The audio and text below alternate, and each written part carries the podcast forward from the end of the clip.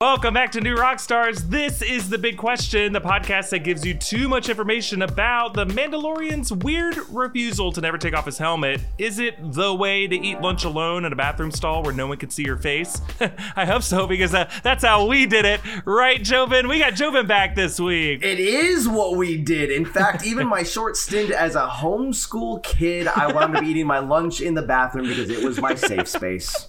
Hey, there's something about it. Just feels like, ah, no one will disturb me in here or judge how I eat my food with my fingers. I don't believe in forks because we're medieval times, boys. Pudding cup, no spoon for me, good sir. Oh, go, go, go. Oh, I will chug this Mott's applesauce. Thank you. well, Joven, we're talking Star Wars this week, and we know Star Wars is in your DNA. We had to get you on to talk about this with us. You know, being here on New Rock Stars, I've talked a lot of Marvel, a little bit of DC, and not enough Star Wars. So it's good Not to flex enough. those those mind muscles now. You'll get a chance to flex your muscles of your mind this week because our big question is why do some Mandalorians, like Din Djarin on The Mandalorian, always wear his helmet religiously, while other Mandalorians from the Star Wars animated series that we've seen don't really care about that kind of thing? What's the deal with the helmet? We've been asking this question a lot, and let's dive deep into it and see what it means for the next season of The Mandalorian. I think the first thing that we have to do is immediately write off the fact that this was on accident or a plot hole. Because I know Right. in the sequel trilogies, there's a lot of times where, you know, maybe there wasn't a lot of forethought as they're going into some of the story. But because The Mandalorian had Dave Filoni as an EP on it, who was also the creator of Star Wars Rebels and the Clone Wars, along with George Lucas on that, he was on both projects. We have to assume that no, this was not on accident and not a plot hole. Right. It's the same people working on both. This is one of the rare examples in, in the Star Wars universe where, like, there, there's no interlopers who are changing the story or anything. Favreau very much defers to Filoni's vision and understanding of what is Star Wars canon. when you look at Star Wars Rebels, which has a lot of uh, Mandalore characters in it, um, and then obviously years later is The Mandalorian, it takes place after Episode 6, one might imagine that in Star Wars Rebels, where you have characters from Mandalore who don't have their masks on, maybe there's something that happens in between Star Wars Rebels and the Mandalorian TV show, and we hear in the Mandalorian them talking about the Great Purge uh, quite a few times. Not a lot is known about that particular event, but maybe after the the Great Purge or because of the Great Purge, this is where they wound up having this mandate that masks stay on. It was their COVID nineteen pandemic. Empire came in and they're like, guys, if you're gonna go outside, masks on. And just to be clear, what we know about this great purge, uh, Moff Gideon called it the the Night of a Thousand Tears. It's not the same thing as the Siege of Mandalore. It's a that was a different event. There's been a bunch of sieges over the years, but Mandalore has not been a great place to live. right no not at all uh, a lot of people are conflating it mistakenly with the uh, the siege that we saw in the final season of the clone wars right like that was the Correct. republic siege when maul had taken over the planet this is sieges. another event that has not been depicted on screen Which anywhere yet I would new. imagine we're going to see a lot more of in Yeah. season two, which only time can tell. The whole creed of like this is the way that did come from the purge. Right. However, when we talk about maybe there's something that happened from the events of Rebels to Mandalorian that maybe something happened and that's why they have their masks on, we have to also see the flashbacks there for Mando himself that when he was a child during the Clone Wars, because we see the super battle droids, when he was younger during the Clone Wars, he wasn't wearing a mask then because he he says specifically that he hasn't been seen without his mask since childhood. So Right. that kind of rules out the idea that it was something that happened during the Great Purge because you know he was already wearing a mask at that time. so you're saying that it, it had to do something before the great purge it must have been during his training as a foundling this particular group of mandalorians that he was with made that a thing that just lived on Yes, I think with the information that has been put out there for us, I think it's pretty safe to assume that it wasn't just something that wound up occurring after the fact. That uh, upon him joining is like. This is the way. So Yeah. we've got a lot of information out there. Let's look at some of the stuff that we do know. Uh, as we stated before, you have characters like Sabine Wren, who are Mandalorian, but they do not always wear their helmets. In Star Wars Rebels, we see characters without their masks all the time. Now, Mando only removes his helmet when he is alone, which is, you know, how he eats. I don't think he's like taking like sandwich pieces and like putting it up and under his helmet to try to eat. smearing so much on his chin he's like oh i got a little taste of it this time yes we do know that they're kind of hardcore about taking off the masks because if they Yeah. do take their masks off in front front of someone, they are not allowed to ever put it back on. That's so the stakes are pretty high for them. Mm-hmm. I think one of the questions that I'm looking forward to be answered the most in season two is with Boba Fett showing up. Like Yeah. Jango Fett didn't always have his mask on, Boba Fett did always have his mask on. Mm-hmm. So I'm thinking we're going to see him without his mask in season two, and I think this is where we're going to find out precisely why he's allowed to take his mask off, whether he's not actually uh, Mandalorian and he's just like, ah, do what I want to do, or if there actually is some lore that we're missing. Yeah, you know what's interesting is like um, we know that Boba Fett is a, is a clone of Jango Fett, um, and there seems to be some kind of appropriation, which is a big thing with the Mandalorian people. They hate it when other people are showing up wearing their armor, and it's like their designs are specific to them. And this particular clan of Mandalorian seems really extreme about it. But it is interesting. You got to think as a story thematically, the people at Lucasfilm definitely were taking that idea of Boba Fett always under the mask and that appeal and applied it to the Mandalorian as a character. Even it, it may be something that is canonically linked, or maybe just something that's thematically linked. But either way, it's a parallel that is going to probably be explored. And again, looking at how serious the Mandalorians are about not taking off their masks, even when Pedro Pascal's character is dying of a head wound, Right. he tells uh, IG-11, like, I can't take it off, like in front of any living creature. Of course, we hear that, and we know what poop hole loophole's coming up. Because then IG-11's like, dude, I'm not a living thing, so take off your helmet so I can not kill you here right now. Uh, or not let you die, essentially Is it we get how fundamentally serious that they are about not removing their armor. Even when we see like a spark of a love story, he's like, nope. Helmet stays on, lady. So I also would like to mention that I, it, it kind of is implied that that the helmets do stay on even during sex. he could have had his little romance subplot there at the end. Just you know, No face stuff. little guy gets a helmet, big guy gets a helmet. I think it's an excuse on his part so he doesn't have to perform anything oral. It's a cheap loophole. That's a poop hole loophole if I've ever heard of one. Oh. He's the DJ Khaled of the Star Wars universe. But on a more serious note, uh, like I was saying, there there are some real world implications that we can kind of uh, pull from where I think that Filoni and Favreau kind of pulled inspiration from. And I think the strongest being is that we have uh, a lot of different religious practices here on our earth uh, where, you know, there are garments that are worn, whether in public or always worn or just worn during prayers. For example, Muslim women wearing the, the hijab, Jewish men are wearing uh, kippas. And, and like, it's, it's a way of life for them. It's what they're supposed to do. It's part of their religion.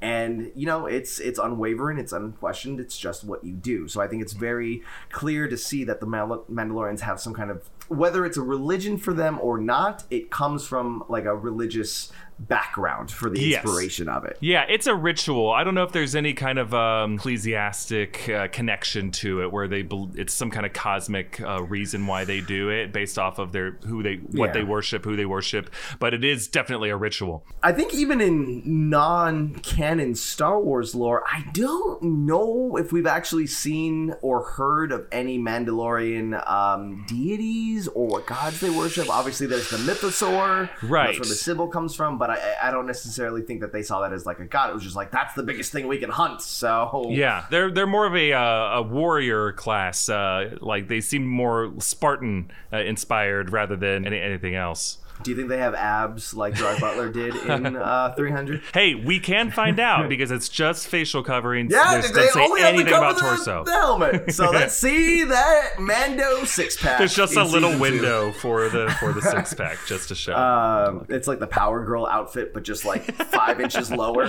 Now, at the same time, that it only kind of explains why they have to Mm. put it on, not necessarily why it's so horrible for them to take it off. And I think that's Mm. where we really get into the meat and potatoes of of the Mandalorian lore and why they cannot take off the mask is because of the reasons why it's bad for them. Like you were saying, it's more like you know, like uh, Spartans, and and I think that yes, when you're looking at the design of the Mandalorian lore, the Mandalorian, uh, I think that you have to look at a religious aspect, but you also have to look at military and like the warrior creed behind it all and that's Yeah. very different from from like a background in religion but at the same time there's just some things that are so fundamentally true that even as like a warrior like you are whether it's it's brainwashed into your mind or just like this is our code, we stick to it, which is obviously we see a lot of that in the show. Now, the way of the Mandalorian is not necessarily a religion. They don't descri- describe it as a religion in the show, but a creed. He calls it the creed. That's what we hold. We all say it online all the time. Every chance we get, like this is the way. Uh-huh. So they have like their common values, and this is where you really see a lot of like what makes the Mandalorian a Mandalorian. When you look at like real life um, places where they could have pulled from, uh, obviously knights have a very strong code of conduct. Uh, A lot of the of the Star Wars universe is built on samurai inspiration, so it makes a lot of sense that Favreau and Filoni who've worked with George Lucas very closely on this would also pull from samurai origins and with the samurai they had their code they stuck to their code it was their life or death. If they did something wrong well it was death and in that case we see the drastic nature of the samurai code versus the drastic nature of the mandalorian code where it's like you take this Yeah. off you're not putting it back on your life has no meaning now after you take that mask And definitely the samurai origins might be something that a lot of people say got lost from the Star Wars universe as it went on, and it was uh, absolutely there. The origins of the Jedi Knights, even the, the word Jedi has has uh, origins in, in Japanese folklore. But specifically, what people loved about the Mandalorian when it came out is it felt like uh, Wolf and Cub, right? Like it felt like these kind of these uh, samurai tales. Yeah, it was so it, refreshing it feels like a restoration in a lot of ways. And when you also look at like you've got the code of samurai and the code of the Mandalorian, but let's also look at like the mentality behind it. Uh, I think we can kind of pull from uh, Game of Thrones to describe this. You have the Unsullied, where um, you have like these these behaviors and the rules that you're supposed to follow, and it it really enforces an anti-individualist way of of being. So it makes it easier to maybe control your warriors or just see yourself as one of many and Yeah. your life in the battle doesn't necessarily matter just that your team wins very strong connection there And for a lot of uh, people in these uh, in military culture and extremist religious cultures uh, that have these kind of rituals that they maintain, it's it's not just about like restriction and discipline. It's about like preserving something that is core to your identity and the identity of your people. You know that otherwise, if you just water down, it'll get lost to as everything just gets lost in history. That certain traditions are valuable uh, to to hold on to just because it it links us to our past. right and, and speaking of which man i hope they tap into this next part in a big way in season two but we understand that they have foundlings so you find these um I guess normally younger individuals so that they can bring into their Mandalorian army. And in order to kind of take away their individual identity, you put them in masks so that they can learn that it, from where you're from doesn't really matter. But Ah, like this yeah. is the group that you're with. I think that there's a, a lot of backgrounds in brainwashing of you know militant groups, but also in the Star Wars universe. Look at the Jedi; they're always pulling these younglings in, and Yeah. you know you're not allowed to like miss your your parents. Your thoughts dwell on your mother. No shit. It's, it's all about you're a Jedi now. This is your way of life. This is your way of living. So it's already something that's pretty common in the Star Wars universe. And man, when you say those words out loud, you just reminded, man, the Jedi, maybe not the good guys. Maybe not. Depending on how true like this idea is that you know, foundlings, you get your helmet to lose your identity to become a Mandalorian. Does that mean in season two, we are going to get the most adorable version of the child where he has to be wearing a helmet? A tiny little helmet and little Because arm. he's partnered up now officially with the Mando. So I'm dressed like that. I'm a little Darth Vader. He just wears a Darth Vader mask. We're like, no, no, no, no, no, no, no. Like, no. Uh, no, no this. But like my question, uh, Eric, is do you think for the conversation's like Baby Yoda, uh, with his mask, is it like just like do his ears like have little slots that they hang out? I hope so. Yeah. Is it like a front and back mask that like just kind of like comes on like Darth Vader's mask?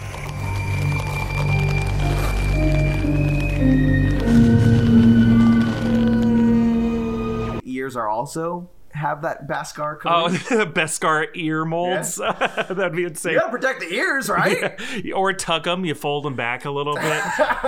you just ties them like a little top bun. Hey, yeah, because uh, the kids who have the pokey ears when they play baseball, you got to wear your batter's helmet. They don't let your Mm-hmm. ears stick out. You just gotta you gotta tuck them in or surgically take them in a little bit. That's you know just a little little nip, a little tuck. You're good to go. Here's my call to action to the uh, the new Rockstars fan base. I know some of you have some artistic ability. Uh, I need to. I would love to see the fan art of the child, Yes. but with the mask on. So uh, please send that. Right now, we've been focusing a lot on like the history or the lore that's there for these characters on why they have to wear the masks. Um, I think that there's also some really strong practical reasons just for warfare Hmm. that make sense for them to wear their masks at all times. Yeah. You had a whole group of Mandalorians that were like hiding underground, but we heard lines of dialogue in that first episode where it's like, mm, haven't seen your kind. It's pretty rare to see your kind. And then, like, three scenes later, we're like, what are you talking about? They're all down there right now. They're very sneaky, very sneaky. Very sneaky. I am very, very sneaky, sir.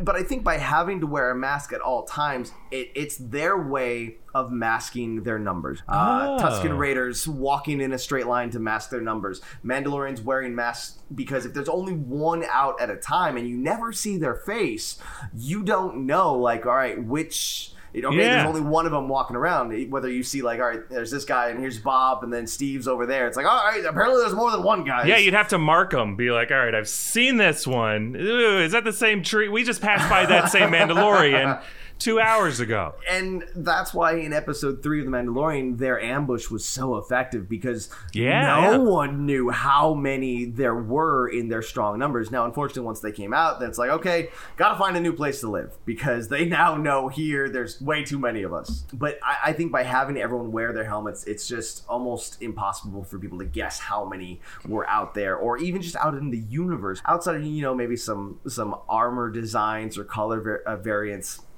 it could just be the same guy with a lot of different armor. Yeah, that's true.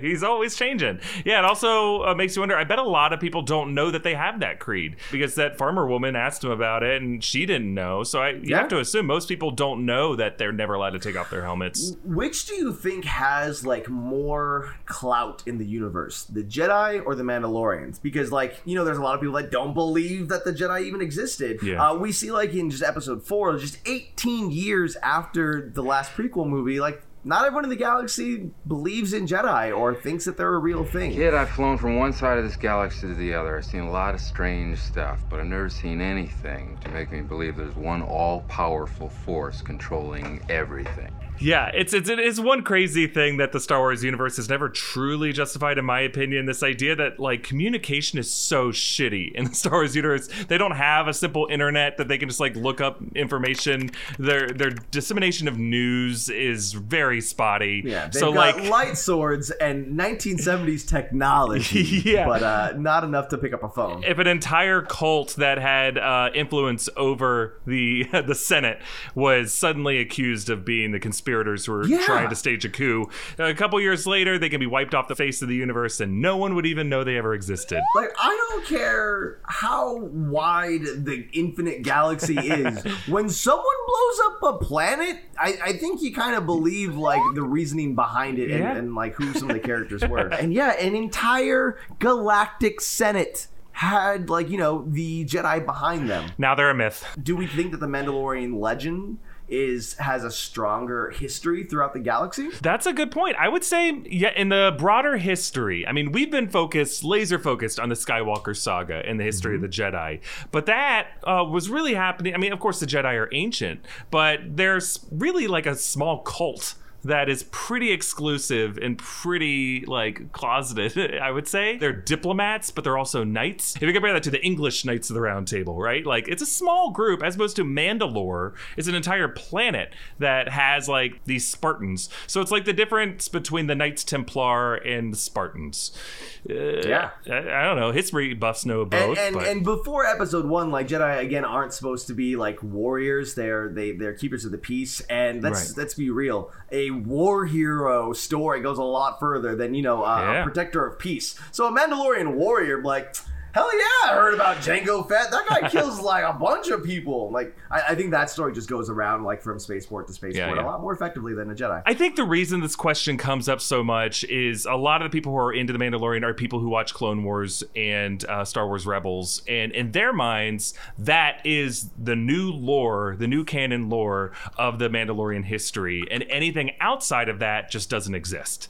So, what I think people don't appreciate is the fact that The Mandalorian is adding, it is retconning certain specific things about this gap period that we just didn't have any information about. We assumed no history happened, but they're saying there is a whole other history with this one particular group of Mandalorians. It looks like they might have been Death Watch associated, but we also know Death Watch members did not uh, worry about keeping their helmets on or off. But like whatever this particular group is, the way they raised Mando was very, very strict about it, and that is one of the few groups that survived whatever that Great Purge was. We suppose. and that might be why they survived the Great Purge. Right, I, yeah. I, I think it's very safe to not necessarily assume, but just like based on the information that's given to us, like I think it's more fact that these these characters in this group in this creed is just like this separate sect. Yeah. It's their own religious group. So, like the Death Watch was like a, a separate group with their own I- ideologies and their own rules and their own ways. I think that the ruling of keeping your mask on as a Mandalorian is really just for this group of Right. Mandalorian. No, no, not knowing we don't know how big this group is. Like they're just you know they're the real warriors of of the Mandalorian, the old school warriors. They're what's left. They're what has, they're what has survived. I mean, it seems like um, bringing in characters like Bo Katan and uh, Sabine Wren in season two hopefully will shed some light because they are Mandalorian characters or you know characters linked to that Mandalorian history who didn't have a problem keeping their helmets off. I I, I think that conversation is gonna be happening in these episodes. As you were pointing out with the religious and military connections from our real world, we we kind of instinctively get this. I think general audiences who don't really know Star Wars Rebels or Clone Wars, they watch that and they kind of get it. They're like, yeah, I mean, I I know there's like military, you know, rituals that they're pretty strict about, and I don't think they really question it. It's really only people who saw Clone Yeah. Wars and Rebels who are confused by this. And uh, you know, the moment uh, Giancarlo Esposito took out his dark saber, and then the internet went, "Oh my god!" but every like casual fan of Star Wars was like, "What is that? Why? Why am I Yeah. supposed to care about this?" That's how you do good It's, storytelling. it's yeah, see a Jedi, yeah, and then now the nerds are important, and now we have something that we can actually explain. I see your value now. That's the nicest thing anyone's ever said to me. but like any great reveal, it brings up more questions than answers. Because the last time we saw that dark saber, it was in the hands of Bo-Katan. We assumed that was like the end of that chapter, and that she would carry on the Mandalorian legacy for for eons to come. And uh, I guess not, you know. And I'm sure these things are all linked. I'm sure it's connected to the Great Purge. We've got some Yeah. flashbacks coming up, Oh, yeah. baby. Oh, yes. All right, we want to thank some friends who helped us make this episode a big question, starting with our friends at Hero Health. Contractor, no. I will not bow to any sponsor. It is hard to remember to take medication. My mind is already filled with useless information about, you know, Don Cheadle war machine memes or, Boom, you looking for this? or Mandalorian history, as we've seen in this episode. I don't have the space up there to worry about the schedule of when exactly I need to take medications and things like that. Well, Hero is your medicine cabinet reinvented. The Hero pill dispenser sorts all daily medications and delivers them all with the push of a button. Like if medication isn't taken, the Hero app will send a notification to you or a family member, a caregiver, so a dose is never missed. Hero makes it simple and easy to make sure you or your loved ones stay on track and you get the right meds at the right time every time. Your Hero membership includes the app, the pill dispenser, and 24 7 support for just a dollar a day. Hero even has an optional service that delivers medication directly to your door. Never miss a dose again and always have peace of mind with Hero. Right now, if you go to herohealth.com slash big question, you'll get 50% off the initiation fee and a 30-day risk-free trial with money back guaranteed. That is herohealth.com slash big question to start your membership with 50% off and a 30-day free trial. Don't forget, that's herohealth.com slash big question. We also want to thank our friends at Hello Fresh for sponsoring this episode. Maybe I'm wrong on this one, but for me, the beast doesn't include selling out. So HelloFresh offers convenient delivery right to your doorstep for easy home cooking. Their recipes are easy to follow and quick to make with simple steps and pictures to guide you along the way. They cut out stressful meal planning and grocery store trips so you can just enjoy cooking and get dinner on the table in about 30 minutes. You can save 40% by using HelloFresh versus shopping at your local grocery store. I really like how convenient HelloFresh meals are. Like on a day when I'm really busy writing, shooting videos, it's just really nice to have a home cooked meal that I can make myself without having to think about what ingredients I'll need. And yes, I'm always a big fan with some balsamic fig sirloin. It's one of the recipes. It's good. It's got all the flavor palette that you need. Easily change your delivery days or food preferences and skip a week whenever you need. Keep your fridge stocked by adding extra proteins or sides like garlic bread to your weekly order because some weeks your appetite is more Jabba than Yoda, let's be honest. HelloFresh offers more delicious options every week to help you break out of your recipe rut and try new things. There's something for everyone, including low calorie, vegetarian, and kid friendly recipes. HelloFresh delivers fresh, high quality, pre portioned ingredients so you can make meals that are delicious and nutritious. Here's what you got to do just go to HelloFresh.com slash big question 80 and use the code BigQuestion80 to get a total of $80 off your first month, including free shipping on your first box. Additional restrictions apply. Please visit HelloFresh.com for more details. Okay, we are now going to move on to some bite sized questions that I'm going to answer. Joven's got them for me. Uh, yes, we got some bite-sized questions, and the first one's coming from the New Rockstars Discord. We have Civilian that asks, "How much webbing can Sam Raimi Spider-Man use before Peter needs to refill?" So specifically, the Sam Raimi Spider-Man because you know he had it right there in the wrist. Yeah, yeah, the organic uh, web shooters. Yeah, it's an interesting question, right? Because like in the comics and pretty much every other version of Spider-Man that's not Sam Raimi, it comes out of you know, app like machine apparatuses that he built. Yep, even the Amazing Spider-Man, we see him like kind of playing Right. with the tech behind it. So if he does need to refill it, how does he refill it? Would he have to do by eating, resting, drinking? It's hard to know because really nowhere during the actual runtime or anywhere in the scripts of the Sam Raimi films is the actual biology of the wrist web shooters explained. Other than there was that one subplot in Spider-Man 2 where he like loses his webbing when he's you know getting beaten down and he has all these mental stresses, so it's kind of linked to that. But Life is hard. Life is tough, and I can't shoot anymore. Well, we were able to find this one insert in the official handbook of the Marvel Universe, Spider-Man: Back in Black, released in March 2007.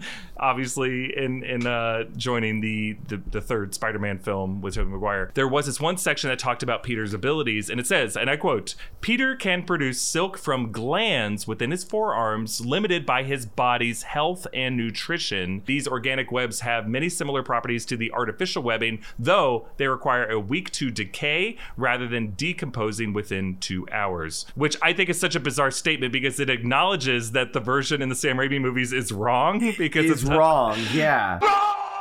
and it says that it has to decay over the course of a week. The whole point is that the webbing dissolves within two hours, enough time for the cops to catch up to the webbed up criminals. If it takes a week, all over New York City, you just have this gross, sticky goo that's everywhere. Could you imagine you had uh, in Homecoming Donald Glover's characters like holding on to like his his trunk for an entire week? Like, just can someone week. bring me a burger or something? Why did I have to park on And the lowest level? Come fix this. One week later. Why? What is taking so long? But anyway, in the in the Tobey verse, this would uh, suggest that Peter does need to like stay in shape, eat healthy, get a good night's rest in order to continue to produce organic webbing at the rate he does. That corresponds to what we saw in Spider-Man 2. He wasn't sleeping well. He he wasn't eating well. When you have uh, mental stresses, you're not taking care of yourself. and there's like some uh, real body comparisons that are affected by you know nutrition and even the way you think so you know if other liquids in your body can't perform uh, correctly based if you're not feeling it in your head then you know the webbing is probably just the same You're going somewhere gross with this, Joven. I can feel it. what you know it is the human body and it is natural and it's there we shall find our answers But we still feel shame over it at the end of the day. so much shame. That's the best answer I got for you, civilian. All right. Uh, and also coming from our Discord, we've got a unpanta. Ooh, I, I- I'm saying it wrong. I believe it is uh, un pantaloon. I think on that's right. Discord asks uh, who can produce the most amount of heat with their powers in the Marvel universe. So who is the hottest character. Well, the hottest character, obviously, Agent Phil Coulson, but that's a separate version of hot. ouch, ouch, ouch. Well, okay, so I broke it down to our top three because there's a lot of um, uh, fire starters. There's Sunspot. There's Human Torch. There's there's, there's all, a bunch of people have similar powers. So Human Torch, Johnny Storm clocks in at number three. Extremely hot. He can create the Nova level burst of a million degrees Fahrenheit, but that's a burst, and when he bursts like that, his powers are kind of extinguished temporarily. He's got to recharge. So he just comes in at number three. Much like Spider-Man's glands. Much like his glands. Joven, Joven, it's getting gross again. It's getting gross. the number two hottest character is Nova, Frankie Ray, who is similar to the Human Torch, uh, but as the Herald to Galactus, she's infused with his cosmic energies, allowing her to use that stellar fire more consistently. But the number one hottest character in the Marvel Universe is our man Ghost Rider. He is by far the hottest because it's uh incalculable. He is made of hellfire. It's almost infinitely hot. He's got the move the penance stare that can incinerate and mutilate his enemies' souls. And if your heat is metaphysically hot, my friend, you are the hottest character. Uh, so what burns at a higher temperature, uh, adamantium or a human soul? That's a it's mm, that's I mean the human soul it depends on how good your soul is. Like my human soul probably has a very low uh, productive. that It's, uh, brittle. it's not really a question for the big question. It, it, it's it's more like a question for the podcast, the deep question. the, the, deep, deep the that one. real question. Uh, yeah, I mean, some of us have souls that are bitter and are you know kindling that the grim reaper is just waiting to throw on the bonfire some people's souls uh, are so hard to burn they just float right up to heaven and, and that's them and if you're ghost rider your piss burns so Oh yeah, it burns all the time, and not because of ah. Never mind. We won't go that way.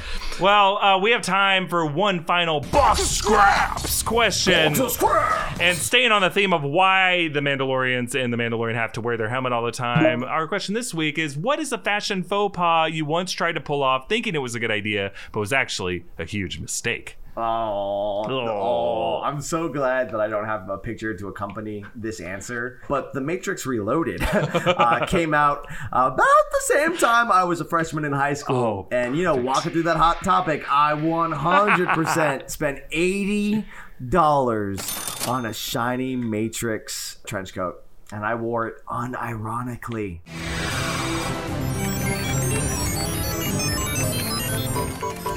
No. I mean Yeah. the the Matrix made it kind of hard to walk around high school with the trench coat because that's they were thinking, you know, the Columbine guys were kind of Uh, yeah, by that. it, it, it, it uh, the the comparison there was bad. Also, unfortunately, when I was younger, it's not as bad now. But uh, when I was younger, I actually suffered from photophobia, which is does not mean I'm afraid of light. It's an intolerance to light. So whether it was if it was really bright outside or if it was really bright in a classroom, I couldn't see some colors on a whiteboard, so I had to wear sunglasses, not only like all Oh, the no. time. But and why I thought I could do that with a trench coat? Bad ideas. Bad ideas. It is the cringiest moment in my life. Oh boy, yeah. So I went through um, uh, kind of a growth spurt when I got my first job because I, I my first job was working as a like a page where I was working part time on studio lots escorting audiences, and then I got a job as a PA on a talk show which had craft service. Which once you become full time, craft service is a lifesaver. That's where you, you stock up on all your meals during the day, and I gained what um, PAs who got full time jobs on that show called the full time fifteen. Uh, Yep. and I uh, I gained about 15 pounds just because I would get a cup full of those Kirkland chocolate covered almonds and I would take them home and munch on them all all night.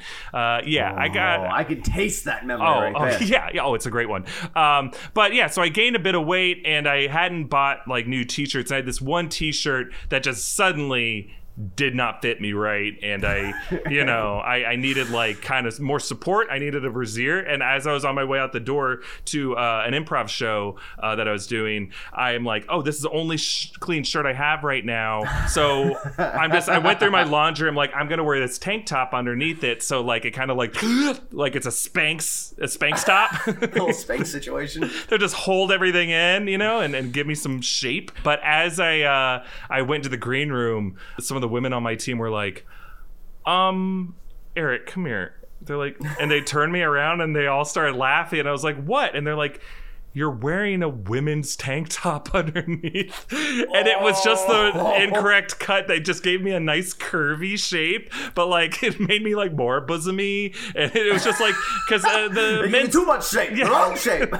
I don't know what it was. Just a cut of it was now different, and I just looked. I went in the bathroom. I'm like, I do look so feminine. like I've never looked as good in my life, but I I had to. I it was even worse. I had to take it off and just kind of just look awkward in this ill-fitting Uh, shirt. Uh, based on that faux pas, did you then just like curse off Kirkland chocolate almonds for the rest of your life? I did have to cut out the Kirkland chocolate covered all. I think I just had to like. Kirkland. All I had to do, it was like that joke in uh, Parks and Rec where um, Chris Pratt comes back that one season after getting in shape for the Marvel movies, and they're like, "So what do you do?" He's like, "Oh, I just stopped drinking beer." How much beer were you drinking? I know, right? Probably too much. With me, I was just like, I all I did was just stop taking home candy from craft service. no more candy. It'll do it. That's all I had to do. I could eat snack on candy while I was there, but just stop taking home entire coffee cups full of candy home with you, and then you'll be okay. That's the key. That's the key. That's all you got to do. I mean, I, I don't think I ever lost that weight. It just stopped to the growth. that was it. As long as you stop gaining, that's good. Yeah. That's good. Uh, well, that is our show this week. Joven, thanks so much for breaking down all that Mandalorian history and the Thank you. I opened up my scalp there and just dumped the information that was there. So I, I hope uh, I didn't bore you too much with you know uh, samurai lore and Oh comparisons no! to the we Mandalorian. we appreciated your Lucy Liu samurai sword cut brain juice. It was oh delicious. Oh. It's always great to chat with you. Always love having you here, man. And for those of you watching, a reminder that you can join our official Discord by becoming a patron at patreon.com slash new rockstars, where you can chat with us, submit your big questions. Both of the our bite-sized questions were from uh, some people that we're big fans of on our Discord, and that's where we can see your questions first. You can also send them to us on Twitter uh, using the hashtag big question. We'll also see it there eventually, but we're going to be checking Discord first. Uh, you can get an audio version of the show by subscribing to the New Rockstars Big Question wherever you get your podcasts. Follow me at EA Voss, follow Joven at the Jovenshire, and uh, follow New Rockstars on socials and subscribe here on YouTube to get too much information on all the stuff you care about. See you next time. Thanks, Joven. Bye, guys. Bye.